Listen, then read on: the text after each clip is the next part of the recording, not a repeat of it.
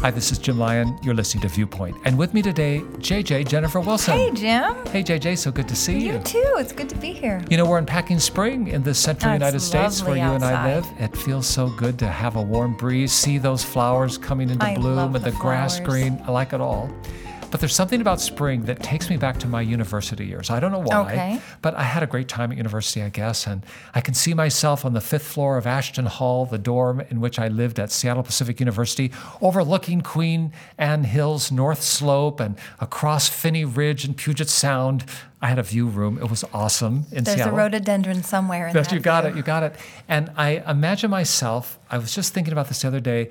I'm walking out of my dorm room, I'm going to chapel, and I'm pretty psyched up because there's a woman coming to speak in chapel as I'm a senior in university, and her name is Corrie ten Boom. Do you know that mm, name? I do know that name. Yes. She's famous, especially for a book she wrote called The Hiding Place. The Hiding Place. Which became a film as well. Mm-hmm. I own it on VHS. It's worth owning, I promise, even on VHS. See if you can get a little, you know, look for that Blu-ray. Update, yeah. But Corrie ten Boom is a name that a lot of people have forgotten. And I'm a really old guy. So when I'm a senior in university, she's still alive. I'm talking 1974 here.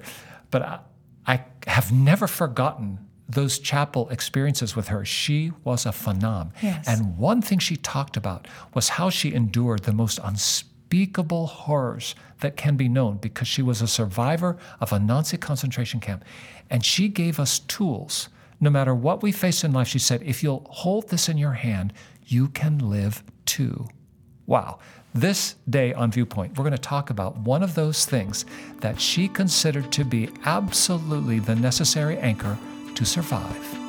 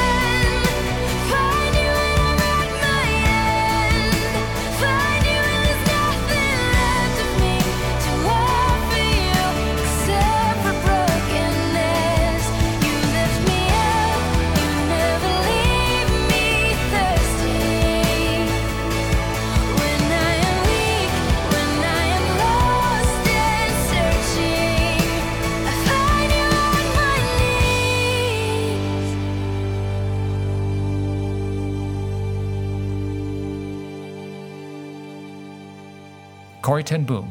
It's a little bit of an unusual name.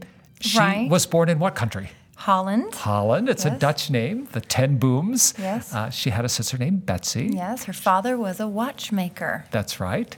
And uh, she grew up in Holland in a kind of idyllic circumstance, it seems to me. Her family was very stable, and her dad had a, a, a very profitable business. Part of a hundred year old um, watchmaking business. It's a tradition, and they had status and relationships and, and place in their community. Holland was spit and polish, and that's the way I imagine her house to be. And I see tulips and wooden shoes and windmills. I mean, postcard perfect.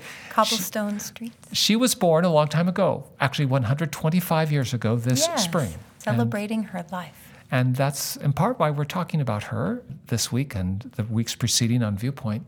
And she did not marry. She lived with her father, who became a widower. Her mother died of a stroke. And so that left Corrie and her sister Betsy uh, alone with their dad. And they were young adult women living with their father.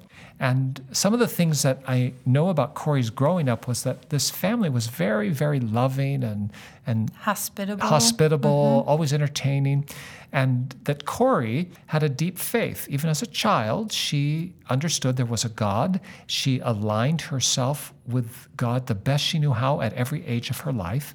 She believed in Jesus as the representation of God, the Son of God, and uh, she tried to align her steps and kind of make her way honoring Jesus as her Lord. That led her to having groups of kids that she taught in Sunday school and little Bible clubs and after school clubs and things. She taught them about the Bible. She was someone who was a student of Scripture. All of these things were just part of the ordinary routine of her community and her life until World War II comes and the Nazis invade. And Holland was occupied for many years, and it was a very dark age in Europe during those years, of mm-hmm. course, and in Holland especially. And the Ten Booms had another thing about them, didn't they? That uh, really feeds the story, doesn't it? What did they do during the war? Well, in their home, it was a three story home. In their home, they had fashioned a hiding place, a closet of sorts, a really small room where they would hide Jews or people from the resistance movement. They were kind of a, a little transition house, really. People would come and hide and stay for a few days and then move on to the next place. And that hiding place is from what the book that describes her life takes its name, and it's also what changes Corrie's life forever. Mm-hmm.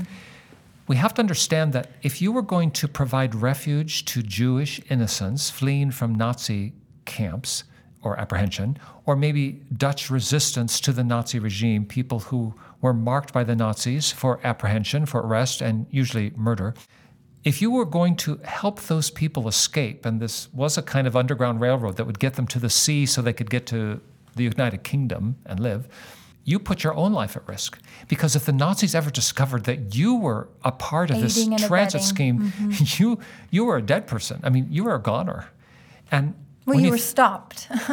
well, and when you think about Casper ten Boom, this aged man with his 2 Mm-hmm. daughters who live with him, Corrie and Betsy, risking everything their lives, their ordered existence, the, the lace tablecloth, and the spotless little pot of geraniums in the And window, the- and everything. They're the window willing, full of watches. That's right. They're, they're, they're willing to risk everything, their lives included, so that others might live. Mm-hmm. And this is because of their deep Christian faith. That's the only reason. There's no other reason they're doing this.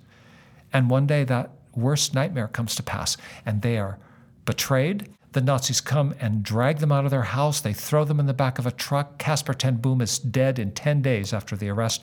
Betsy and Corey are shipped off by train in one of those awful moments, like a cattle car. They're taken to Ravensbrück concentration camp that was built years before the war began, just for women. It's 56 miles north of Berlin. And there, Betsy will die over time. They'll be subjected to slave labor, all kinds of horrors, hmm. unspeakable atrocities. Ravensbrück is the doorway of hell itself. It's hard to imagine that hell could be worse. This becomes Corrie's life because she was willing to risk everything that others might live. How did she survive?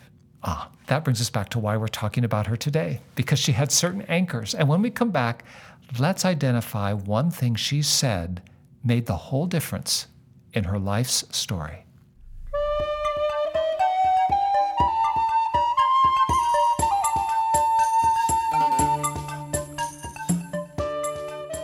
Jennifer Wilson, you're the original co host with me here at Viewpoint. I and during all of these years, have you ever been with us to the Holy Lands? I have not.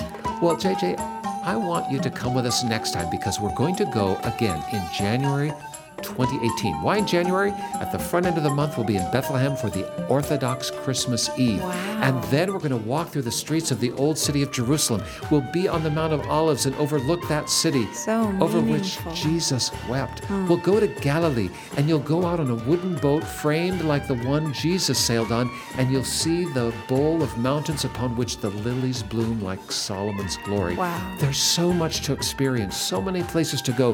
The scripture comes alive. JJ, come along with us. And everyone listening, we want you to join us. How do you get there?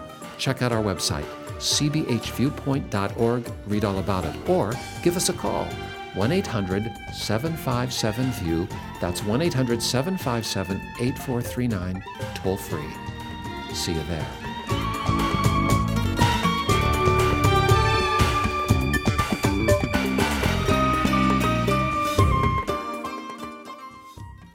JJ, there's a famous passage in the Psalms that talks about the value and power of God's Word. I'm going to ask you to read to us some verses out of Psalm 119, verses 9 to 16. This is from the New Living Translation, and actually, this is a passage upon which Corrie ten Boom would stand. What does it say? How can a young person stay pure? By obeying your word. I have tried hard to find you. Don't let me wander from your commands. I have hidden your word in my heart that I might not sin against you. I praise you, O Lord. Teach me your decrees. I have recited aloud all the regulations you have given us. I have rejoiced in your laws as much as in riches. I will study your commandments and reflect on your ways. I will delight in your decrees and not forget your word. Some really powerful ideas there, and especially right in the middle, what Corrie owned as her own kind of theme verse I have hidden your word in my heart that I might not sin against you. When Corrie ten Boom came to speak in person on the campus where I was attending university, she dramatically told the story of growing up and her little Bible studies with her parents, and then as a young woman, helping children learn the Bible, and not just learn the stories, but actually memorizing the text. And she paused on the stage in her little tiny floral print dress and her gray hair in a bun, little black sweater, shoes. black clunky shoes, and you know nylons with a seam up the back. I mean, she was a quintessential grandmother of the time. I'll never forget the vision of her just talking and then just stopping on the stage for a moment and then continuing and looking straight at us. It seemed like she was looking straight at me in the front row of the balcony of thousands of students. But I felt like she was looking right at me, but I know she saw everyone. And she said, You must memorize the scripture because you never know when you will not be able to hold it in your hand. When she said it, I thought, well, that's absurd. You lived through World War II, but I don't live in World War II. But then she continued, knowing our thoughts. She said, when I was a young person, when I was a young adult, even as I was approaching middle age, I, no one could have persuaded me that my country would fall prey to a Nazi invasion. Right. No one could have even imagined the Nazis. We could not have even considered that we would not have access to the Bible and all other things. And yet I found myself suddenly alone. And all I had was the scripture I had hidden in my heart. She said, without it, I could never have survived. I was just dumbstruck at the moment. And honestly, it changed my life because I decided I'm going to take that to heart and start memorizing scripture myself. Now, in, in Corrie's case, the scripture would come back to her when she's in the concentration camp. And you might think, what difference does it make? And she would describe how when her sister Betsy, who was her closest companion in life, neither of these sisters had ever married, and together they had walked through life and they lost their father in the Nazi horror and, and everything else. And so all they had was each other. And she watched her sister collapse and then be beaten and kicked. Mm. What is the word that comes back to her? Father, forgive them, for they do not know what they do. You see, she had hidden the word in her heart, and it caused her not to sin against God. Her own heart was not overcome by bitterness and resentment, which would have eaten her alive and probably destroyed her too. But she had hidden the word of God in her heart. And so it protected her and breathed life into her. Even when her body was weak, her soul would grow stronger day by day. when the sun was dark and the night was cold, she could remember the Sun of Righteousness, a verse she had memorized from the Old Testament. When she didn't have any hope, she didn't know what to do, she could remember the scripture saying, Be anxious for nothing, but in everything by prayer and supplication with thanksgiving, let your requests be made known unto God. At so many levels, she would say it was the scripture hidden in her heart that made the difference. Well, the scripture, it's just like any other word, isn't it? Oh, no. What, why, why the Bible? Why not memorize Shakespeare? Right. Why not memorize the Encyclopedia Britannica or some book you got off the Oprah Book Club? What's about the scripture? Well, the scripture claims for itself a kind of supernatural mm-hmm. agency. JJ, I know that you have before you a text famously from the New Testament. This is the Apostle Paul, who knew a thing or two about the faith, writing under the inspiration of the Holy Spirit about God's Word. What does it say? 2 Timothy 3, verses 16 and 17. All scripture is inspired by God and is useful to teach us what is true and to make us realize what is wrong in our lives. It corrects us when we're wrong and teaches us to do what is right. God uses it to prepare and equip his people to do every good work. The Word of God, the Bible in the Old and New Testaments, is not like any other written word. It is supernaturally breathed, it is supernaturally inspired, and it has supernatural power. You may not believe it so, but I promise you, if you start memorizing it, you're going to be astonished at how it mm-hmm. comes back and empowers you At just the right time. at just the right time. You might be thinking, well, okay, maybe, but I'm not very good at memorization. I'm not sure I can get there. When we come back, JJ, let's talk about that a little bit. Is it possible for us, like Corrie ten Boom or anyone else, is it possible for us to memorize the word in a way that can give us life in the darkest hour? It's hard to stand on shifting sand. It's hard to shine in the shadows of the night. You can't be free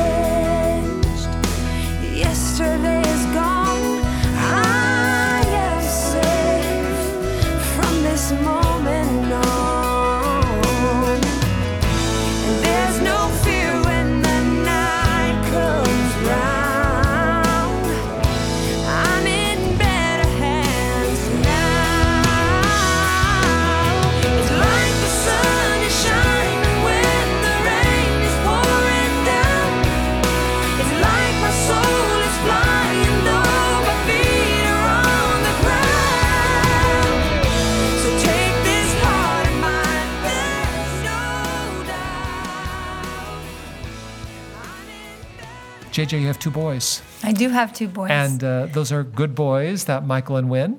And one of them, especially Win, your youngest, is all into Bible memorization he right is now. taken to it. It's wonderful. Tell me about your refrigerator. On our refrigerator, you can't see the refrigerator door because it's all scripture memory verses that he is learning with a group of kids at church. And he can go down through each one and he just, sometimes he, you see his little eyes roll and just peek, and then he looks right at you and he'll say the verse and he'll say the address, and he's, he's appropriately proud of himself. Well, and what a great idea, actually, because His- what part of our house do we visit more often than the refrigerator? I can think of only one other, and the refrigerator is best to put those verses right up there. Well, But- his very first verse that he memorized was Psalm 119, verse 11 Thy word have I hid in my heart that I might not sin against you. It's a great place to start. But now, Win's a young boy, and you know, there's a kind of you know energy that comes from being a young boy or a young girl, and you can do things that maybe as we grow older we think we can't do. But I promise you, any of us can memorize scripture. And I want to suggest a few things that you can do, some steps you can take uh, that will help you commit these words, to hide them in your heart. The first step is to pray. Corrie ten Boom was a woman who believed in prayer. And she would recommend, and so do we, that as you approach the Bible, always pray. Lord, Absolutely. Lord, this is your sacred word. It's your supernatural, God breathed word. Now, open my heart, open my mind, open my eyes, my soul knowledge to be able to digest it and own it and, and integrate it into my deepest being. So you start by praying. You, you set yourself up to be open to the power of God mm-hmm. to plant the word in you. What can you do next? What would be a second step? Well, read it. Oh, you mean I can't just stare at the book? You know, the Bible is written in some ancient languages um, Greek and Hebrew and Aramaic, but it's been wonderfully translated in a language that you can understand. And so you need to find a, a translation that is true and one that you can read. Just take it, read it. And the truth is, reading is something that almost all of us can do, but maybe you can't read, or maybe you don't like to read. You can get the Bible today easily in audio.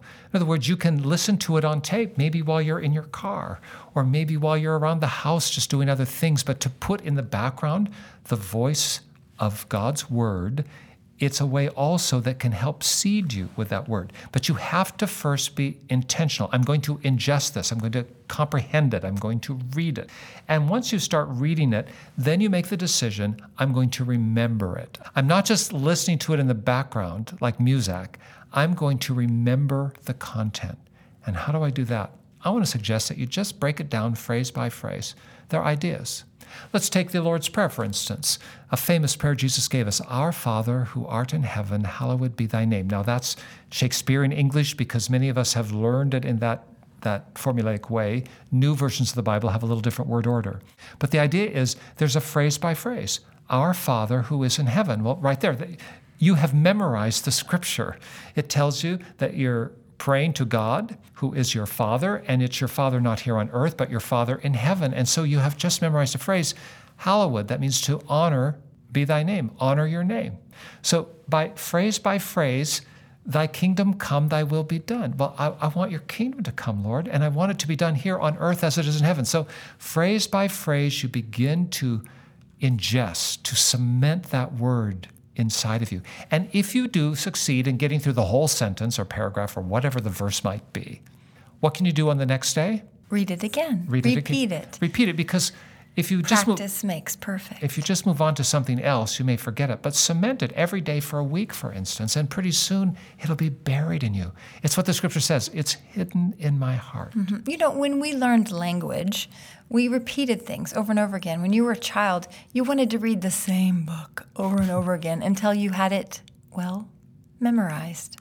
And that's how it is with Scripture. If you really want to hide it in your heart, you need to spend a lot of time with it. And it's astonishing how, at some moments in life, something that you memorized long ago suddenly comes to life. And I believe the Holy Spirit will take those verses hidden that you may not be repeating every day and you may not have repeated for 10 years, but a moment will come and all of a sudden that verse will flood into your memory and you will know God is with me. And there's a truth here upon which I can stand and I can face anything because there's something inside of me supernaturally formed. That is Corrie ten Boom's witness. That's how she survived. And that's how she triumphed after she was released from the camp and became a global phenomenon who inspired and changed the course of who knows how many million lives. But it started with her commitment to the scripture and to honoring Christ by swimming in his word. Hmm. Wherever you are in life today, you may be on easy street or maybe you're in rough water. We don't know. If you're having a good day today, thanks be to God. But all of us have ups and downs, and for every mountaintop, there's a valley in life. That's just the way it goes. Prepare yourself now for the valleys, even if you're now at the top of the mountain. Or if you're in the valley, know you can climb out by the same method as you prepare for a valley, and that is hide the word of God in your heart, and it will give you a way forward. How to get started. Well, remember what we said? You pray. You can pray with us right now. Our Father, we're so thankful for the Scripture, that most magnificent of books, the Old and New Testament, which has been produced by many different authors over 1,500 years on three continents and three languages, and yet is woven together by a single thread as if by a single author. And of course, you are that author. We thank you for the supernatural phenomena of the Scripture, not just in its creation, but in its preservation, and not just in its preservation, but for the work it can do inside of us.